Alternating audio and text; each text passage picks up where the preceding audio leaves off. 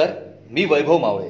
Deshdoot podcast बुलेटिनमध्ये आपलं स्वागत. आज शनिवार तेरा फेब्रुवारी दोन हजार एकवीस. ऐकूयात जळगाव जिल्ह्याच्या ठळक घडामोडी. राज्यातील सर्व विद्यापीठे आणि महाविद्यालये सुरू करण्याबाबत राज्य शासनाकडून मान्यता देण्यात आली आहे. त्यामुळे सोमवार पंधरा फेब्रुवारी पासून जिल्ह्यातील महाविद्यालये टप्प्याटप्प्याने सुरू करण्यात येणार आहे त्यामुळे नेहमीच विद्यार्थ्यांची वर्दळ असलेल्या शहरातील महाविद्यालयांमध्ये उपस्थिती दिसून येणार आहे. खानदेशात नवापूर नंदुरबार धुळे येथे बर्ड फ्लूचा संसर्ग प्रादुर्भाव मोठ्या प्रमाणावर आहे. परंतु जळगाव जिल्ह्यात मात्र कोठेही त्याचा प्रादुर्भाव नाही वा बर्ड फ्लूमुळे कुक्कुट वा अन्य पक्ष्यांचा मृत्यू झाल्याच्या घटना घडलेल्या नाहीत.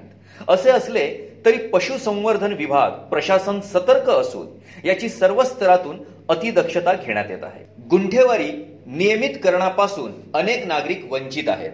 गेल्या अनेक वर्षांपासून महानगरपालिकेच्या संबंधित विभागाकडून गुंठेवारीचे काम प्रलंबित असल्याने उपमहापौरांनी या कामाबाबत नाराजी व्यक्त केली असून महानगरपालिकेने या कामासाठी पुढाकार घेऊन गुंठेवारीच्या नियमितीकरणाची वंचित असलेली प्रकरणे निकाली काढण्याबाबतचे पत्र आयुक्त सतीश कुलकर्णी यांनी दिले आहे.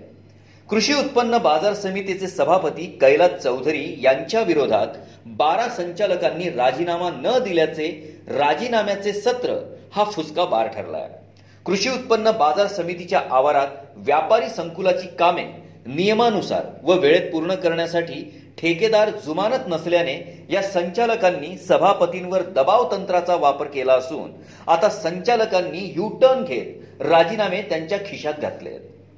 जिल्ह्यात बारा फेब्रुवारी रोजी नव्याने पस्तीस कोरोनाबाधित रुग्ण आढळून आले आहेत. एकूण कोरोनाबाधितांची संख्या सत्तावन्न हजार पाचशे एक इतकी झाली आहे. आज सलग चौथ्या दिवशी एका बाधिताचा मृत्यू झाला असून चोवीस रुग्ण कोरोनामुक्त झाले आहेत. तसेच जिल्ह्यातील अठरा केंद्रांवर सहाशे शेहेचाळीस आरोग्य कर्मचाऱ्यांनी लस टोचून घेतली आहे. या होत्या आजच्या ठळक घडामोडी. याबरोबरच वेळ झाली येथेच थांबण्याची. भेटूया पुढील पॉडकास्ट बुलेटिन प्रसारणात. तोपर्यंत संक्षिप्त बातम्या आणि ताज्या घडामोडींसाठी देशदूत डॉट कॉम या संकेतस्थळाला भेट द्या. धन्यवाद.